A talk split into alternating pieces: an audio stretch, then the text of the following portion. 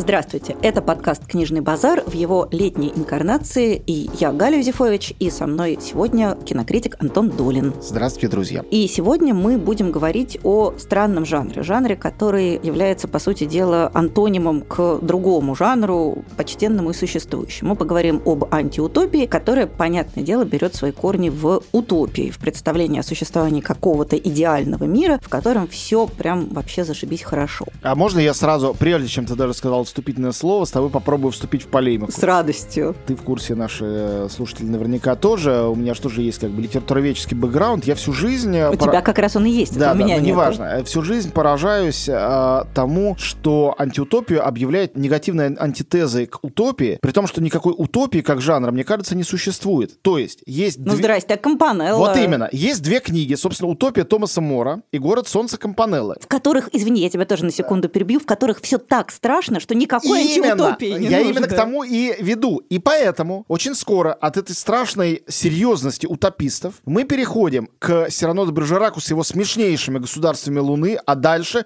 уже и к Свифту, где любая э, благочинная якобы утопия оборачивается таким кошмаром и уже намеренно описанным как кошмар, что волосы на голове дыбом. Ну нет, все-таки у Гуингнмов все хорошо, правда хорошо. Ну хорошо, они единственные, у кого все более-менее хорошо, и поэтому эта часть самая странная. Ну и дальше мы идем, идем, идем, и антиутопичность шагает дико бодро по литературе любых вообще стран. А утопичность, она как где-то в Возрождении попыталась пискнуть о том, что она существует, так ее писк и затих. Дальше я стал думать, нет ли этой утопии, может быть, хотя бы в ранней, модернистской, еще совершенно свободной советской литературе. И понял, что все, что там претендует на утопию, оно еще жутче и антиутопичней. Ну, мой любимый пример, пока мы не вышли на территорию кино, и это, конечно, Чвенгур э, Андрея Платонова, где очень симпатичные герои, они все хорошие, они все нравятся нормальному читателю, э, хотят построить вот такой город солнца, заканчивается это, разумеется, не успев начаться страшной кровавой баней, но и даже пока они пытаются это построить, это выглядит очень жутко. А потом прошло несколько лет, и Платонов написал «Котлован», где любую идею утопизма провозгласил самым страшным, что может настигнуть человечество. То есть, условно говоря, человечество заикнулось о том, что вот может быть такая вещь, как идеальное социальное устройство, идеальное государство, идеальный мир под названием утопия. И тут же осеклось, стало бить себя по рукам и по губам, заткнись немедленно, такого не бывает. Ну, изначально, конечно, все придумал Платон. То есть мы начали почему-то ну, с Томаса Главный Мора. идеалист. Да, но ведь вообще изначально идея идеального государства восходит к Платону. И это идеальное Атлантида. государство, и это идеальное государство страшное до того, что даже Томас Мор по сравнению с ним это некоторые, я бы сказала, шаг гуманизации. То есть в целом, да, на самом деле понятно, что утопия и антиутопия, они сливаются, не успев разлиться. Но мне кажется, что все-таки некоторая разница есть. И важен же авторский посыл. Мы все-таки судим о книге, в том числе исходя, я думаю, что кино, кино в той же самой степени, в том числе исходя из авторского месседжа. То есть Томас Мор искренне полагал, что он рисует счастливую картину. То есть я думаю, что Томас Мор бы очень расстроился, если бы он узнал, что его утопия производит настолько давящее впечатление на современного читателя. Я знаю одну утопию в истории литературы, в которую я верю как в утопию, и которая мне нравится, в которой мне хотелось бы жить. Она одна единственная. Это Телемская обитель у Рабле. Больше их нету. Где единственный закон «делай, что хочешь», и где у людей есть тотальная свобода, только при условии, что они чужую свободу не нарушают. И, конечно, я вижу глубочайший смысл в том, что одна из самых великих книг, написанных не только при СССР, но и про СССР, книга Бахтина про Рабле,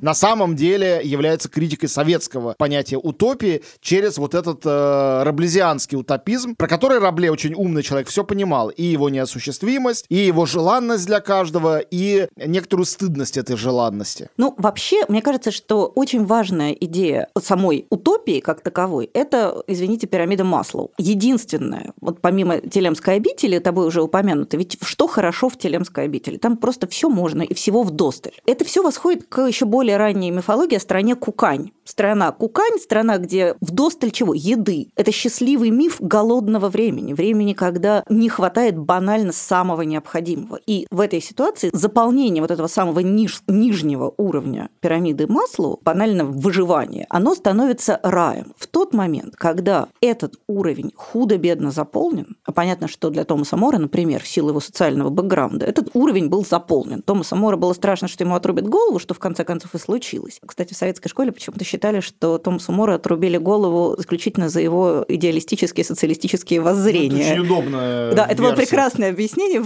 Я прожила с этой уверенностью где-то до университета. Я чуть не умер, когда узнал, что Джордана Бруно сожгли вовсе не за то, за что мы все думали. Ну, да. Что он вообще был тот еще фантазер. Крендель, да. Да. А, да. Ну, в общем, так или иначе. В тот момент, когда заполняется вот эта первичная, универсальная, всем нужная еда и вообще комфорт, дальше начинаются проблемы. Потому что в тот момент, когда заполнен первый нижний уровень пирамиды масла, про второй уже очень трудно договориться. Люди уже не знают, чего на этом этапе хотеть. Но умница Рабле показал, как духовное с телесным всегда связано. И одно из другого следует. И хотя у него как бы примитивная картина, он сам это понимает, а, безусловно, в ней какая-то сермяжная правда есть. Ну, мне так видится. Ну, понятно, что это некоторым образом счастье даром, счастье для всех, и пусть никто не уйдет обиженным. Конечно. И поэтому, конечно, единственная подлинная утопия, созданная в советское время, это мир полудня братьев Стругацких. Это по-настоящему светлое будущее, так никогда и не наступившее. Светлое социалистическое будущее. И убедительнее всего выглядит так, когда мы его не видим совсем, как в «Трудно быть Богом». Когда оно остается за кадром, тогда мы в него верим. Как только действие происходит внутри этого мира полудня, Хочется его полуденное солнце тоже начинает прям сразу Из затмение, него хочется да. выпилиться сразу, особенно страшно про детей, которых не положено трогать, гладить и ласкать, и вообще не должны расти э, без физического контакта и, по возможности, без контакта с родителями, сразу возникает много вопросов. Но, так или иначе, мне кажется, что вот это вырождение утопии в свою противоположность, оно как раз-таки связано с тем, что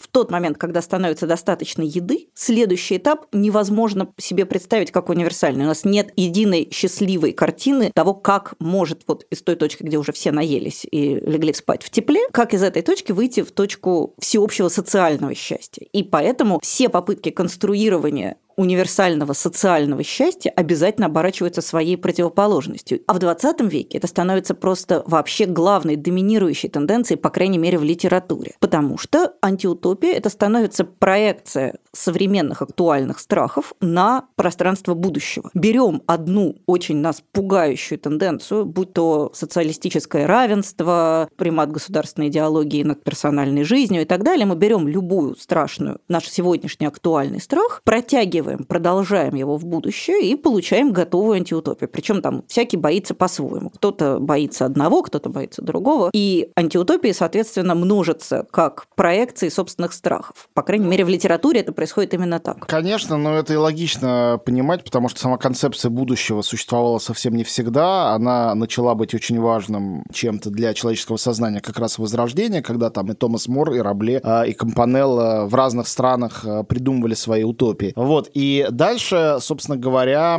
оно пошло-поехало и достигло с развитием технического прогресса максимального ускорения. Поэтому кино — главное искусство века технического прогресса, 20 века, разродившись в конце 19 века. Единственный вид искусства, связанный с техническим прогрессом непосредственно и не существующий вне оного. Конечно, кино родилось с антиутопиями и утопиями, и больше с антиутопиями, и они существовали с самого начала. И я, конечно, не готов сейчас давать э, целый экскурс жанра. Я просто хочу сказать, что он был сразу. И, например, первые научно-фантастические фильмы, например, Аэлита Протазанова, да, э, с вот этим инопланетной жизнью, где существует некое антиутопическое управление, и надо там устроить марсианскую революцию. Непонятно, конечно, как это произойдет. Но, с другой стороны, в Германии Фриц Ланг снимает э, э, великий Метрополис, который э, находится как раз посередине между утопией и антиутопией. С одной стороны, он показывает вертикальный мир, где наверху есть рай, где люди живут, и совсем не только какие-то жирные мерзкие капиталисты, но и там ученые, поэты, всякая элита. Это платоновская картина, это платоновский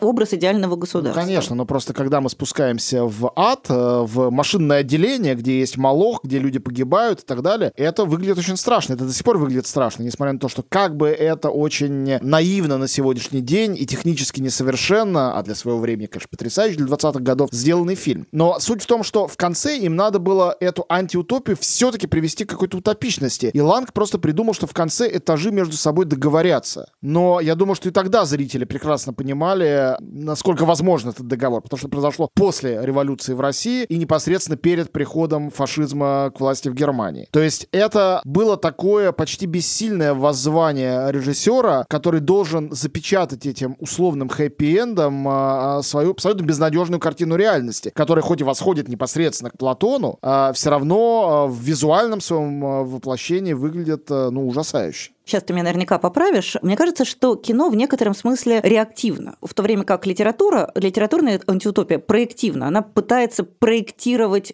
ужасное будущее. То есть классическая антиутопия работает как предупреждение. Главная идея – это предупредить. Ну, собственно, главная антиутопия – это Оруэлл 1984, э, так, который... Позвольте. Сейчас начнется про Замятина. Вот Конечно. я прям уже слышу, Видишь, слышу мне, слово Замятин, читаю даже в твоих глазах. Не нужно этого говорить. Но если русский писатель это раньше написал, ну как ты можешь про это не сказать, это не учесть? Я даже не пытаюсь Оруэлла сейчас в плагиате обвинить, хотя мог бы, но не буду. Милосердный. Просто, да, но многие это делают. Конечно. Нет, но я имею в виду главное не в смысле лучшее или первое, а в смысле самое известное, самое, самое влиятельное. То есть, когда человек в среднем по миру говорит антиутопия, он, к счастью или несчастью, имеет в виду не Замятина и мы, а имеет в виду Оруэлла 1984. Ну, просто потому что это самая раскрученная, самая известная, самая популярная, если угодно, самая попсовая антиутопия в мире. Так и есть. А, и, кстати, для меня очень интересный момент. То, что э, Замятин и его братья по разуму и там современники Набоков с приглашением на казнь и, конечно, Кавка со своим, прежде всего, процессом, но и некоторыми другими вещами. Наверное, самая его антиутопическая мощная вещь э, — это рассказ в исправительной колонии. О, да.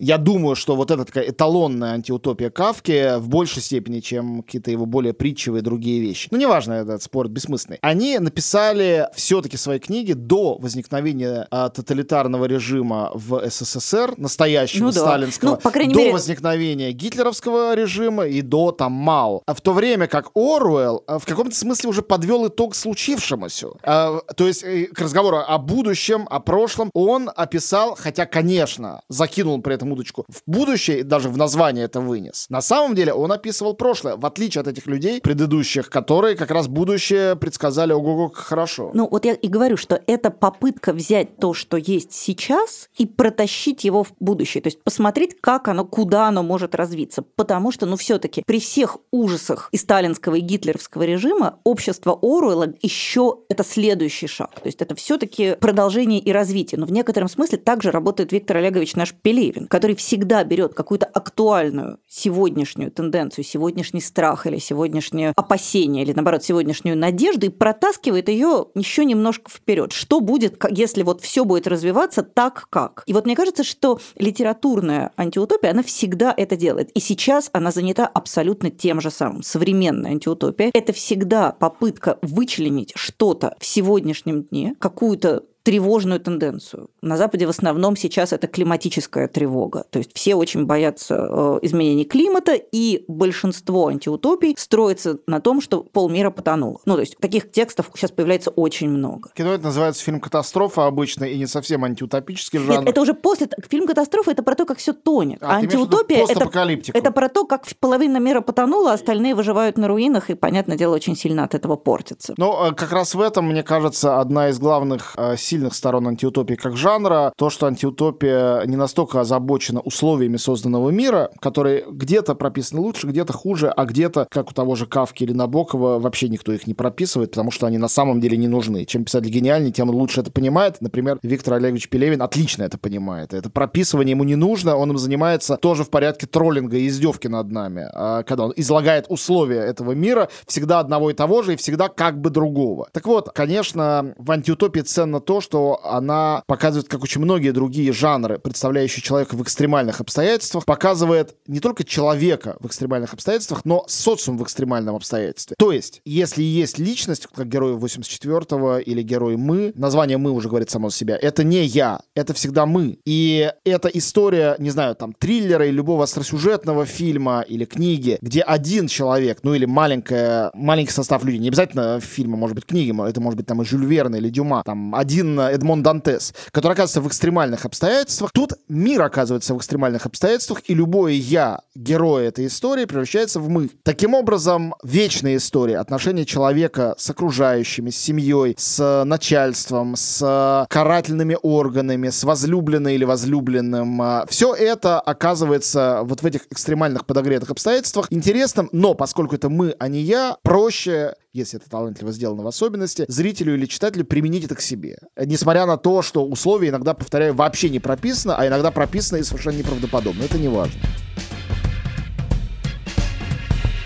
Антиутопия – это один из тех жанров, у которых всегда есть четкое целеполагание. То есть понятно, что если человек пишет «Войну и мир» условно, то у него нет четкого месседжа. Он не то чтобы что-то конкретное хочет сказать. Опять-таки, не знаю, какая-нибудь Джейн Остин. Ну что он хотел, что хотел сказать автор? Да ничего он не хотел сказать. Он хотел рассказать историю живых людей в живых жизненных обстоятельствах. А антиутопия всегда хочет что-то сказать. Это всегда жанр с месседжем. И это всегда жанр с целью напугать. И удивительно, что раньше в основном пугали взрослых. А вот в последние 20 примерно лет страшно процветающий жанр – это подростковая антиутопия. То есть, видимо, решили, что взрослым уже и так достаточно страшно. А сейчас в литературе, по крайней мере, жанр антиутопии стремительно съехал в более молодую подростковую фактически аудиторию. Ну, потому что дети – наше будущее, и потому что взрослые тоже стремительно инфантилизировались, и сразу вот этих двух воробьев одним выстрелом. Очевидно, да. И это, конечно, ужасно интересно, потому что подростковая антиутопия, я как раз про это много думала, она отличается от традиционной классической вот этой старой доброй, недоброй антиутопии тем, что подростковая антиутопия почти всегда предлагает выход. То есть это одновременно напугать человека и показать ему, как этого избежать. Вот, скажем, самая известная, мне кажется, подростковая антиутопия – это роман Лоис Лори «Дающий», который невероятно популярен. Даже в России его продали что-то за 100 тысяч экземпляров. Для детской книги это немыслимый тираж. В Америке это просто ну, вот такая вещь, которую впрыскивают подкожно, по-моему, сразу. Это история про мир, в котором все добро победило зло. Зла вообще нет. И внезапно оказалось, что вместе со злом вынесли и его противоположность. То есть если в мире нет ненависти, то там нет и настоящей любви. То есть если в мире нет агрессии, то, соответственно, и взаимопомощи подлинной, глубинной тоже нет. То есть это получается такой очень выхолощенный, обесцвеченный мир. Там действительно нет ни голода, ни вражды, ничего плохого там нет. И ничего хорошего там тоже нет. И, соответственно, главному герою удается найти лазейку, которая его выводит за рамки этого жуткого мира, а, который поначалу нам кажется очень милым и комфортным, и уютным, и надежным, а потом оказывается, что да, все так, но только жить в нем совершенно невозможно. И вот это то, что сегодняшняя антиутопия из взрослого жанра становится подростковым, и то, что на место полной безнадеги, который заканчивается и Оруэлл, и, конечно же, Замятин, то есть ничего хорошего, приходит вот эта обязательная надежда в конце, вот этот затейливый хвостик, что при желании этого всего можно избежать дружок. Мне кажется, что чем безнадежнее надежнее мир, тем больше эта надежда э, требуется в произведениях искусства, даже если это масс-культа, а не какой-то там великий шедевр. Ну, то есть даже в каких-нибудь голодных играх, ведь в конце все таки есть брежет. Там как раз есть очень даже.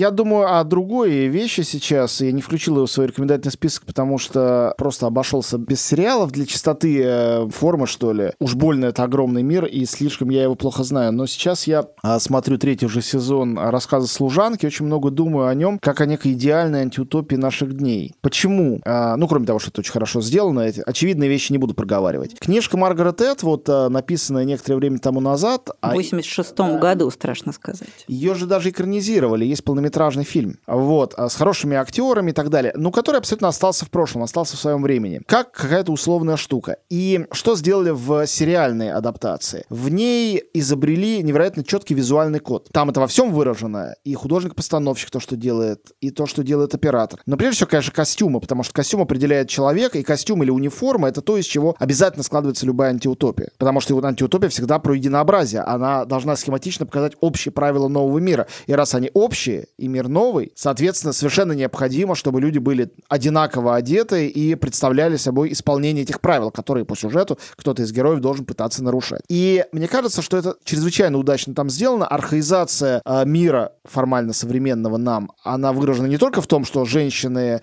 превращены в живые инкубаторы и в инструменты для ублажения мужчин, но и в том, что они одеты, условно говоря, как служанки там 17 века на голландской живописи. И мы сразу эту архаизацию, глаз ее сразу распознает. И это то, что кино может добавить литературе. Абстракция, которая очень ярко, здорово выражена в этой книге, превращена в такие зрелищные образы, которые незабываемые, которые отпечатываются просто буквально на сетчатке. И настолько сильно, что, во-первых, позволили выйти себе за пределы непосредственно книги, на ней основан только первый сезон. Второй, И третий... то довольно так лузли, да. как ну, кстати, говорить. Нет, я бы не сказал. До- достаточно точно. Ну, то есть, может быть, можно было еще точнее, но все-таки начало, но конец сюжет совпадают. Просто для для сериала все-таки необходима история, а для Маргарет Этвуд главным была, конечно, не история, а создание мира. Это правда, но ведь тут произошла интересная вещь, что они вернули Маргарет Этвуд к этой истории, и она написала сиквел. Вот лучше бы не писала. Ну, я не об этом, я его не читал. Я, я только о том, что кино и сериальное кино и литература здесь вступают в крайне прогрессивный симбиоз, который очень здорово отражает главную общественную тревогу сегодняшнего дня. Ты считаешь, что она экологическая, а я тебе альтернативу предложу. Ну, одно ну гендерная еще есть. Нет, нет, не просто гендерная. Это политизация личного. Личное и политическое как нераздельное. А вторжение в буквальном смысле слова в твою супружескую спальню и постель и есть главное политическое. И право человека на свою свободу становится правом на личную жизнь. Эта идея уже у Замятина есть, конечно да, же. Она есть много где. Но нигде, и у Замятина, и у Оруэлла она присутствует. Но нигде не реализована, мне кажется, до такой степени сильно, как в рассказе «Служанки», где это и есть основная скрепа общества. Не побочная, а она и есть главная. Потому что как только роли мужчин и женщин, гендерные и социальные, определены, ну, причем это практически одно и то же, определены отчетливо и караются по закону смертной казни нарушение этих ролей, как и возникает эта антиутопия. И больше для этого почти что ничего не нужно. Все остальное вырастает из этого, из этой постели, из этой спальни, из этого частого. Вот, в то время как во всех предыдущих антиутопиях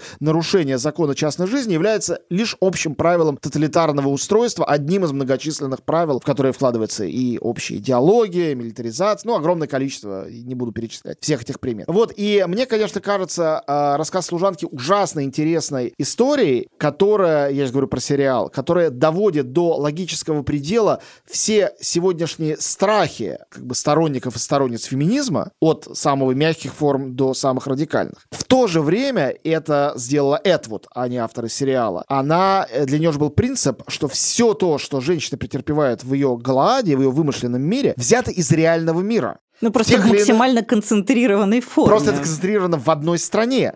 Но каждая из этих форм угнетения где-то в Африке, где-то на Ближнем Востоке, где-то еще существует. И женщины лишены избирательных прав, женщины э, лишены права выбирать партнера, женщины существуют только чтобы рожать детей и так далее, там многоженство и так далее и тому подобное. Все, каждый из этих пунктов существует. И эта реалистичность, эта абсолютно ирреальная история становится ее таким леденящим козырем, который заставляет зрителя э, в процессе некого, ну, все-таки садомаза фаза процесса. Смотреть и смотреть, следить и следить, хотя все критики говорят, что с каждым следующим сезоном все хуже, но оторваться люди от этого зрелища не в состоянии. Оно слишком связано с сегодняшней жизнью, сегодняшними фобиями, хотя формально, как и полагается антиутопия, это сегодняшняя жизнь совершенно противоположна. Ну, вот ты э, высоко оцениваешь сериал, я как раз очень высоко оцениваю саму книгу, и мне кажется, что очень важно то, что феминистская антиутопия появилась ну, собственно, Маргарет Этвуд в значительной степени прародитель жанра феминистской антиутопии. Понятно, что до нее был, скажем, Айра Левин со степфордскими женами, которая тоже в сущности своей является феминистской антиутопией. Ну, ребенок Розмари же это тоже его книга, правильно? А, да. А, Айры. Это не антиутопия по жанру, но с точки зрения идей, да. стопроцентно Абсолютно, степфордские да. жены и ребенок Розмари связаны просто какой-то Безусловно. Ну, то есть Айра Левин, а это вообще 70-е годы. Да, то есть да. это степфордские жены, вот я сейчас проверила, это 72-й год то есть это вообще допотопные времена, когда сравнительно мягкие формы маскулинизма были социальной нормой. То есть тогда уже Айра Левин, вообще удивительно, что он до сих пор не причислен к рангу феминистских святых, потому что он, конечно же, один из таких ранних профеминистов. Но, тем не менее, Маргарет Этвуд пишет свой роман в тот момент, когда это вообще не мейнстрим. И мне как раз кажется, что сериал в некотором смысле он обесценивает ее достижения, потому что сейчас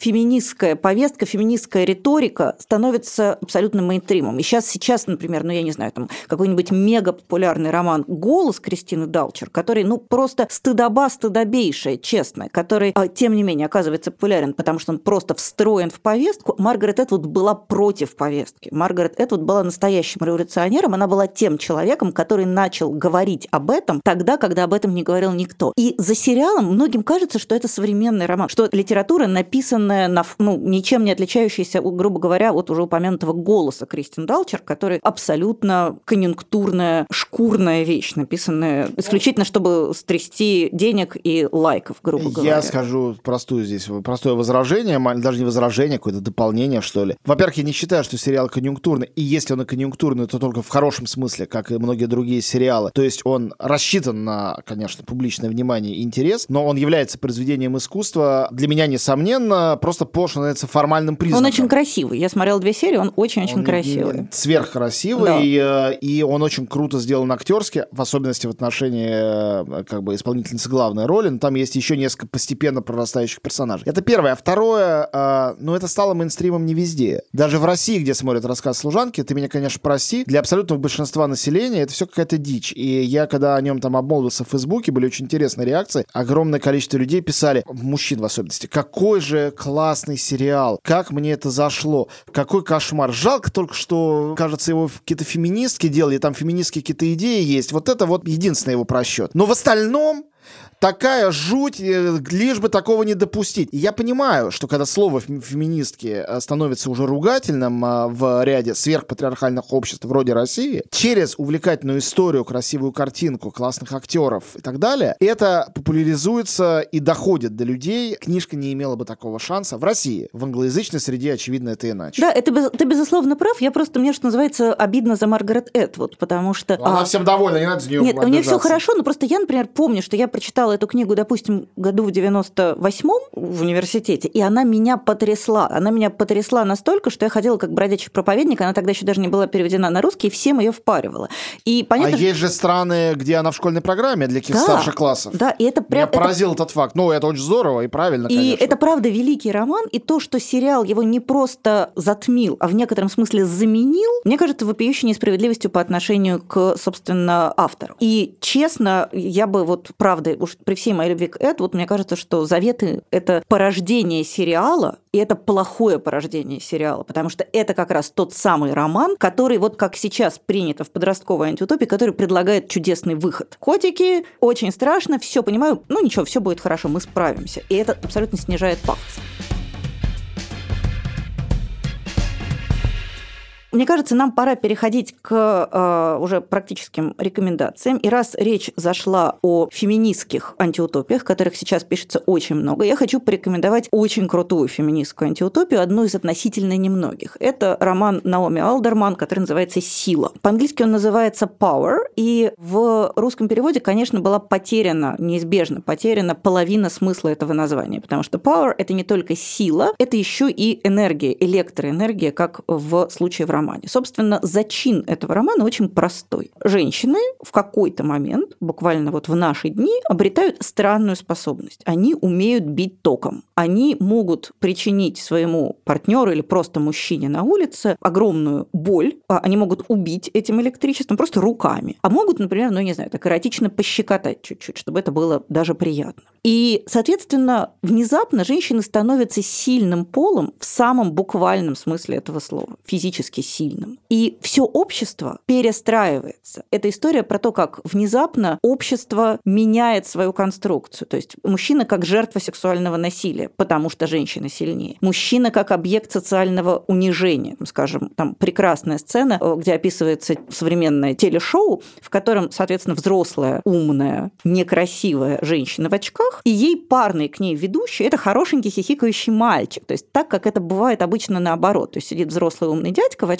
а рядом с ним такая хорошенькая дурочка, посаженная для экстерьера. Вот все меняется. И Алдерман создает действительно очень жесткий мир. Она показывает, насколько губительно вот это превосходство кого бы то ни было. И то, что она меняет привычную нам картину, от этого становится особенно жутко. Понятно, что не то чтобы мы одобряли как социум насилие в отношении женщин, но мы к нему привыкли. Мы привыкли к историям, где женщина изнасилована, где женщину убили, где женщине отрубили руки и так далее. Когда картинка меняется, и мы вдруг оказываемся в пространстве, где все то же самое делается с мужчинами, это в силу абсолютной непривычности производит в самом деле очень сильный психоэмоциональный эффект. И мне кажется, что Наоми Алдерман огромный молодец в том смысле, что она не пошла избитым путем. Избитым в том смысле, что очередно... Вот я, извините, очень не люблю роман Кристины Далчер «Голос», поэтому я его все время про него зачем-то вспоминаю. Вот Кристина Далчер берет что, что она делает? Она конструирует мир, в котором женщины уже опять угнили по самое не балуйся. Они просто опять уже рта открыть не имеют права, у них 100 слов на день, а потом их бьют током бедных голубушек. То есть она фактически берет предложенную 35 лет назад а Маргарет Этвуд модель и опять ее те же самые грабли. Наоми Алдерман работает гораздо тоньше, гораздо глубже. Она показывает вот весь этот ужас, превосходство кого бы то ни было над кем бы то ни было по принципу физической силы. И в результате это работает реально как очень сильное высказывание не примитивно феминистское, а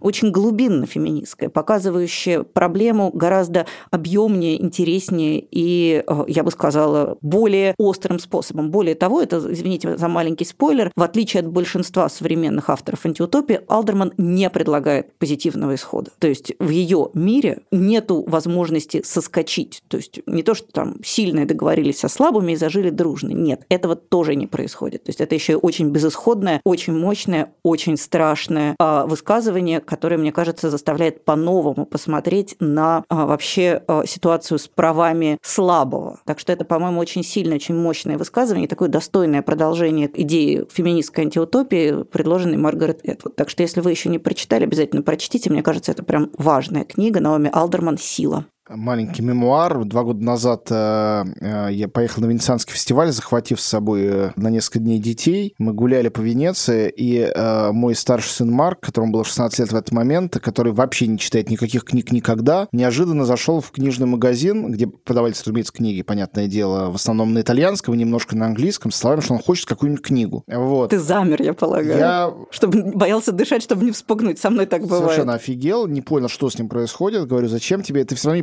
прочтешь. Он ужасно разозлился, говорит, почему это я не прочту? Я говорю, потому что ты ничего не читаешь. Он взял с полку, как показалось, первую попавшуюся книгу. Это была эта самая книга, Power. Вот. И сказал, да вот прочту. И он ее за неделю проглотил по-английски. Сказал, что она это... не очень простая. Сказал, что это потрясающая книга. Очень мне подробно все это рассказывал. Не была тогда переведена на русский и остался под гигантским впечатлением. Возможно, это единственная книга, которую он за последние два года прочел. Вот. Я не знаю, о чем это говорит. Это просто факт моей жизни. Это очень яркое и производящее очень сильное впечатление книги. Он сказал то же самое.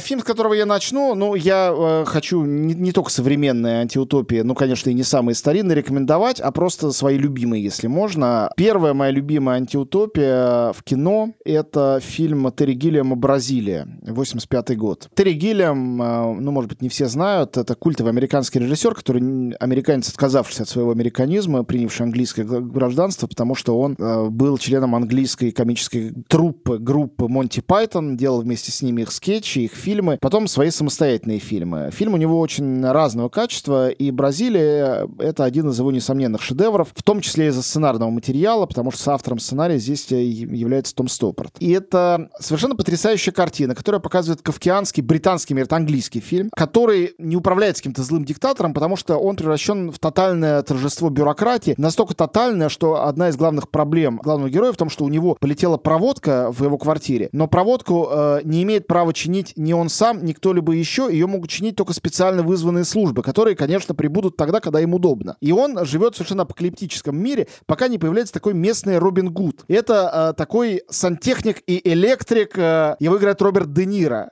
который, значит, э, незаконно чинит электричество и помогает починить коммуникации. Параллельно с этим сюжетом и в связи с ним происходит история, совершенно на самом деле леденящая, о человеке, которого репрессировали случайно, перепутав одну букву его, в его фамилии. И главный герой, как полагается в 1984-м, мы и так далее, обычный служащий, маленький человек, оказывается замешан в это все, встречается с сопротивлением, встречается с девушкой своей мечты, все это классика утопического жанра, только очень иронично тут перед передано. Например, эту девушку он сначала увидел во сне, а потом он ее встречает наяву. И во сне он видится себе летающим рыцарем, сверкающим доспехом, который ее спасает. А в реальности он маленький человек. Маленького человека играет э, Джонатан Прайс, которого, я думаю, что сегодняшние зрители в основном помнят по роли его воробейшества в «Игре престолов», но вообще-то он прекраснейший артист. И в Бразилии это его лучшая роль. Там про Де Ниро, так сказать, нельзя, хотя он тут очень хороший. Тут же также здесь недавно умерший Йен Холм. Вообще замечательный актерский состав. И музыка Майкла Кэмина и песня Кейт Бутш там звучит что тоже особенно для меня как бы важно и дорого. Короче говоря, Бразилия, которая не имеет никакого отношения к стране Бразилии, это название, уводящее в сторону. А, оно отсылает к песне, которая звучит за кадром, а, старинной. Это совершенно прекрасный фильм о том, как как сны и реальность, э, мечты и факты, претензия на лучшую жизнь и э, будничность той жизни, которая нам дана, то единственная жизнь, которая нам дана, входят в трагический конфликт. Э, и, конечно же, наверное, тоже спойлер, ничем хорошим это кончиться не может. Но при этом это очень нежный, забавный, тонкий, смешной, хотя и чрезвычайно грустный фильм. Бразилия, 85 год, Терри Гиллиам.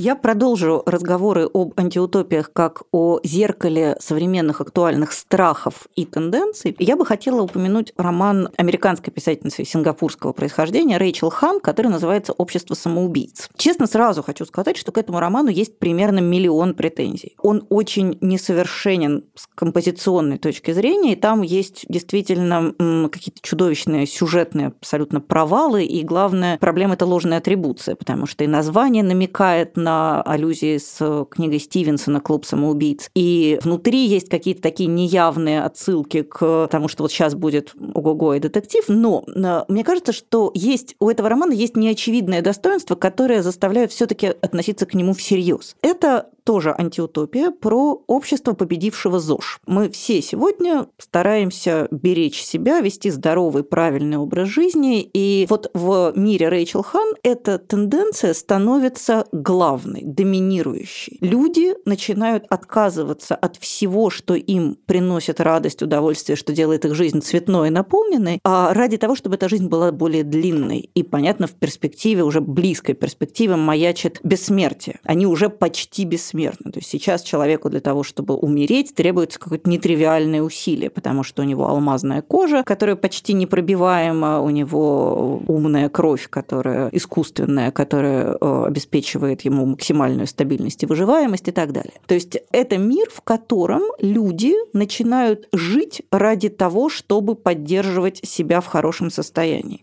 Они отказываются от вкусной еды, потому что она нездорова. Они перестают бегать, например, потому что это ударные нагрузки нагрузки. Они не могут себе позволить, не знаю, например, слушать оперу, потому что опера слишком сильно трогает эмоции и вызывает выброс того и сего, кортизола, и вот все это, соответственно, очень не полезно. И более того, это становится не внутренней потребностью каждого, это становится социальным требованием, залогом твоего успеха. То есть, если ты хочешь делать карьеру, ты не имеешь права есть мясо, потому что мясо – это нездоровая еда. И вот внутри этого мира возникает сообщество людей, которые пытаются соскочить соскочить с этой иглы. И, например, в частности, одной из форм социального протеста становится самоубийство, которое очень технически непросто оказывается совершить. И вообще трудно умереть, даже если ты хочешь. Но сама интрига, как я уже сказала, довольно бессмысленная и в конечном итоге недокрученная, но Рэйчел Хан очень здорово рисует вот этот мир, в котором, ну не знаю, стейк стал таким аналогом волшебной сказки, в котором вообще любые нездоровые удовольствия перешли в разряд каких-то таких нежных, несбыточных мечтаний. Это мир, в котором еще люди еще помнят о том, как они могли бегать в парке, но бега уже нет. То есть это мир, в котором ЗОЖ уже победил, но э, а, еще живы воспоминания о вот куске мяса с кровью или о утренней пробежке или о походе на оперу или о чем-то подобном. Вот мне кажется, что вот это вот пограничное состояние, эту тоску по еще как бы доступному, но уже фактически несуществующему, Рэйчел Хан передает очень точно. Так что если э, вас тревожит проблема постоянной вот этой глянцевизации реальности и отказа от э, жизненных радостей ради э, здорового образа жизни, то мне кажется, что антиутопия Рэйчел Хан – это полезно полезное, интересное, осмысленное чтение. Рэйчел Хан «Общество самоубийц». Я назову фильм, который, э, когда я его впервые посмотрел, произвел на меня совершенно колоссальное впечатление. И после этого мне было дико обидно, что этот фильм и его режиссер не стали моментально э, любимцами всего мира, что их очень мало увидели и узнали в Америке, и оценили только на родине режиссера. Родина — это Корея. Но сегодня все изменилось, потому что этот режиссер получил э, «Золотую пальму ветвь» в Каннах, потом он получил «Оскар» за лучший фильм, за фильм «Паразиты». И моментально вдруг нарисовался, на самом деле он примерно 5 лет был в продакшене и никак не могли его закончить и боялись выпускать даже и сериал по мотивам этого фильма. Моментально сразу. То есть он был, видимо, готов, просто люди не знали, что с ним делать. Это фильм «Сквозь снег». Не путать с сериалом одноименным. Название по-русски «Сквозь снег» звучит как-то хуже, чем оригинальное, потому что в оригинале это называется «Snowpiercer». То есть это одно слово, это название поезда. И это как раз постапокалиптический антиутопический фильм. Не путать фильм с сериалом еще раз. Это именно фильм, в котором э, произошло, ты говорил про экологию уже не раз, э, глобальное похолодание, точнее говоря, глобальное потепление, с которым ученые попробовали справиться, распылив некий химикат, который э, заморозил мир просто до состояния полной невозможности там жить. К счастью, был человек, который предвидел это все, некий мессия, о котором думали, что он сумасшедший, который был также миллионером, который на протяжении всех лет, что делались эти эксперименты, ну, мы не видим этого на экране, мы узнаем это вскоре, построил вокруг всей Земли, усовершенствовав уже бывшие железнодорожные пути, железную дорогу и огромный поезд. И этот поезд несется с такой скоростью по этим железнодорожным путям, что ни сам поезд, ни те, кто внутри него, не замерзают. Остальной мир замерз. Ну, как я уже говорил, все эти изначальные условия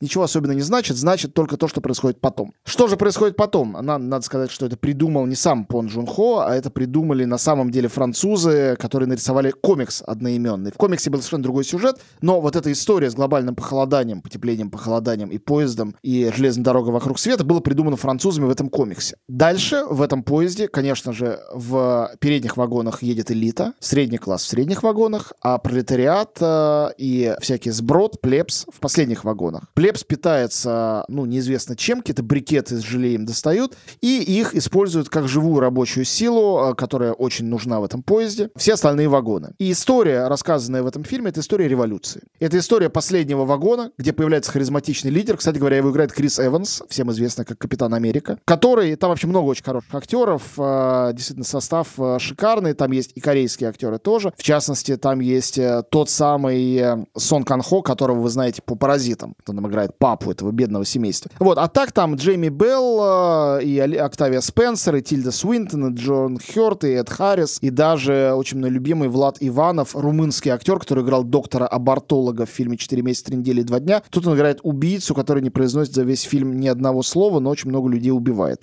Это потрясающий реактивный во всех смыслах фильм о продвижении от последнего вагона к локомотиву. Это очень радикальная картина. А, очень созвучно, извините, опять же за спойлер тому, о чем пишет Наоми Алдерман. Ну, это созвучно, например, э, и «Желтой стреле» того же Пелевина, просто у Пелевина это гораздо более философически, буддистски, ироническая история. А сюжет э, много да, похожего. Абсолютно. А здесь эта история про социальное устройство. В Корее фильм стал абсолютно лидером проката, а в Америке его проката не было, потому что его погубил его дистрибутор, а это был Харви Вайнштейн. Вот. Э, это было до всякого скандала, просто он решил, что такое кино никому особенно не нужно. Он пытался как-то перемонтировать по-своему, режиссер был против. Тогда он выпустил его типа в трех кинотеатрах, сказал, если покатит, тогда выпустим в других. Конечно, никто его не заметил, в общем, ничем хорошим это не кончилось. И вот злонравие достойные плоды. Что случилось с Харви Вот именно, а Пон Джун Хо получил Оскар и стал королем, и сериал на Netflix вышел по мотивам этого его фильма. «Сквозь снег» — это моя любимая антиутопия, снятая в 21 веке, всем очень советую. В заключение посоветую э, роман, рассказывающий еще об одном популярнейшем страхе, а именно о страхе э, принудительной прозрачности. Мы сегодня, многие из нас, по крайней мере, вот я, например, мы все живем в тревоге, ты тоже про это говорил, что приватность исчезает, что любое твое слово, сказанное онлайн, становится общественным достоянием, и нет абсолютно никаких, никакой защиты. Мы не можем этого избежать. Используя эти каналы коммуникации, мы становимся совершенно беззащитны. Это роман один из самых, я бы сказала, успешных и продаваемых романов в жанре антиутопии за последние, скажем, 20 лет. Это роман Дэйва Эггерса «Сфера». Ну, я смотрел фильм по нему сделанный, очень неудачно, к сожалению. Роман, на самом деле, фильм я не смотрела. Роман, он, как многие очень концептуальные, гиперконцептуальные высказывания, он обладает большим количеством схематизмов и условностей, но это очень сильное и не глупое высказывание. Собственно, начинается он с того, что героиня, а, молодая девушка, устраивается на работу, на работу мечты. Она приходит работать в корпорацию, которая немножко Google, немножко Facebook, у них там какие-то райские кущи, идеальная работа, все коллеги, молодые гении, которые сейчас улучшат мир до, просто до полного безобразия, весело, задорно, интересно и так далее. И постепенно, понемногу она начинает понимать, что обратной стороной этого всеобщего счастья и какого-то прогресса и ощущения того, что ты делаешь нужное важное дело, становится абсолютная прозрачность. Ты перестаешь иметь право на личную жизнь, на персональное мнение, на что бы то ни было, выходящее за рамки вот этого профессионального кода. Ну и это в некотором смысле история нравственного падения. Это героиня, которая приходит очень хорошей девочкой, постепенно превращается в абсолютного монстра, готового вытаптывать все, что не укладывается в рамки вот этого кода. И, как я уже сказала, роман такой несколько спрямленный, потому что автору очень важно показать вот эту опасность этой тенденции, опасность уничтожения приватности, опасность уничтожения какой-либо зоны, которую ты не готов показать никому. А в сущности, уничтожение внутреннего мира. Внутренний мир перестает быть внутренним, он становится наружным миром, и любой человек имеет право его оценивать, причем оценивать вплоть до наложения наказания. Но, тем не менее, мне кажется, что этот роман, когда он только вышел, э, мне он тогда показался несколько, э, что называется, извините за выражение, пролептическим, то есть мне показалось, что это история про какое-то очень далекое, маловероятное будущее, и что всерьез этого испугаться, особенно там, не знаю, с нашим анамнезом и с нашей актуальной ситуацией, сложновато. Вот чем больше времени проходит, тем актуальней становятся аккумулированные Эггерсом страхи. И вот понимание того, что ты оказываешься в доме из стекла, в том самом Замятинском доме, стеклянном доме, в котором нету никакой защиты ни от чего, мне кажется, что вот Эггерс его очень четко поймал и выразил в слове. Ну и кроме того, это на самом деле, помимо прочего, это не про всякую антиутопию можно сказать, это очень классная история. Там внутри есть такой почти детективный, очень увлекательный, четко выстроенный сюжет, а за которым просто помимо всего прочего интересно следить. Ну и вот сочетание вот этого вот отличного сюжета и очень неприятно актуализирующегося страха делает, мне кажется, этот роман в высшей степени достойным читательского внимания. Так что если вы вдруг пропустили, Дэйв Эггерс «Сфера» про то, как страшно жить в стеклянном домике. Ну, а я э, напоследок э, назову серию фильмов. Выберите из них любой, который вам больше всего нравится, э, которую мы с тобой упоминали уже в течение сегодняшней программы. Но просто действительно лучшего примера соединения мейнстримной формы и экстремного антиутопического содержания подростковой направленности и обращенности к любой аудитории — это «Голодные игры». Э, фильм «Голодные игры». Я читал книги Сьюзен Коллинз тоже, и это тот случай, когда э, мне они кажутся, ну, может быть, равновеликими, а может быть, даже фильм в чем-то и лучше. То есть вот эти вот лучше, хуже, конечно, они ничего не значат. Я сам себя неловко чувствую, когда пытаюсь э, их употреблять, э, но это очень неплохая подростковая книга. Она довольно хорошо придумана, довольно хорошо исполнена, но у нее есть, э, я бы так сказал, э, определенный горизонт, дальше которого эта книга не смотрит. Вот это прикольно прикладная вещь. Э, человеку с серьезными запросами литературными читать до конца все эти э, книжки, все эти тома, там три тома, да, или четыре. Я читал только три, один, по-моему. Он я был ч... очень бойкий. То есть я вот читал, это, прям... это, это и есть бойко. Прям Пейдж Тернер. Ты читаешь и, и так читаешь. Вот, а фильм нечто больше, чем Пейдж Тернер. Вот и все. А вот то, что я хотел сказать. Прежде всего, за счет, мне кажется, Дженнифер Лоуренс. Она действительно совершенно незаурядная актриса. И вот ее Китнес Эвердин это не просто а, девчонка, которая вдруг оказалась в каком-то жутком замесе, да, если кто не знает, это история дистриктов и Капитолия, то есть на самом деле Москвы регионов, хочется сказать, центра и окраин, и э, центр этот, э, это такой древний Рим, где устраиваются гладиаторские бои, как бы для всех, их транслируют всем, но на самом деле транслируют их всем в назидание, потому что умирать там должна молодежь э, из этих самых э, дистриктов, на радость патрициям из центра. И, конечно, постепенно это ведет к сопротивлению и к революции. От первой победы на первой арене, когда доказывается невозможно, что можно выжить не только одному, потому что идея в том, что должен выжить один победитель, убивший всех остальных или убивший последнего своего соперника. Все всех убивают. А можно проявить солидарность вместо того, чтобы уничтожать друг друга, и тогда мир изменится, и матрица мира изменится. Глобально и книга, и фильм — это, конечно, призыв к этой самой солидарности. Так вот, вернусь и отмотаю. А там даже разные, у четырех фильмов, по трем книгам поставили четыре фильма, разные режиссеры. Первый сделан Гэри Россом, последние два Фрэнсом Лоуренсом. Там очень хороший актерский состав, в который входят э, и Лиам Хемсворт, Стэнли Тучи, и Вуди Харрельсон, замечательно играющий там наставника. Но прежде всего и в первую очередь, конечно, Дженнифер Лоуренс — это тот случай, когда актриса, ее харизма харизма, ее талант абсолютно меняют э, жанровую матрицу, поднимая ее на некоторый новый уровень. Это, конечно, не уровень, там, я не знаю, э,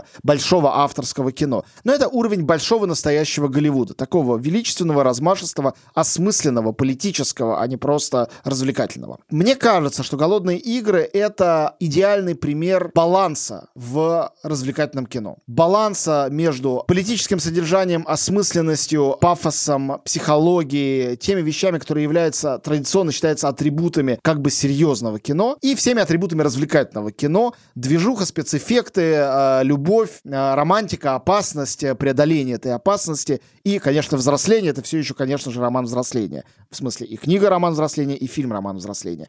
Поэтому, э, если вдруг вы это презираешь, как будто что-то тинейджерское решили, это не смотреть, это другой случай, чем, например, даже книги и фильмы про Гарри Поттера, где, на мой взгляд, фильмы, среди которых есть удачные, несоизмеримо уступает книгам. Это случай, когда фильм даже приподнимается над литературным первоисточником э, и заслуживает отдельного просмотра, даже если вы книгу не читали, или не захотели читать, или не смогли прочитать. А если вам книга понравилась, а фильм вы не видели, тем более обязательно посмотрите «Голодные игры». Ну, и я от себя позволю добавить, что э, уже объявлено о том, что, по-моему, этой осенью выйдет долгожданный сиквел этой трилогии. То есть Коллинс собралась силами и написал еще один роман, так что мы ждем продолжения «Голодных игр», в том числе и в виде литературном. Мы будем надеяться, что она ничего не испортит. Да, я тоже надеюсь. А потом, может быть, сделают хороший фильм. Или не сделают, или не хороший. Но будем надеяться на лучшее, потому что, как учит нас современная антиутопия, должен же быть какой-нибудь выход из всего этого бардака. Да, свет в конце. Да, свет Непонятно в конце чего. туннеля совершенно необходим.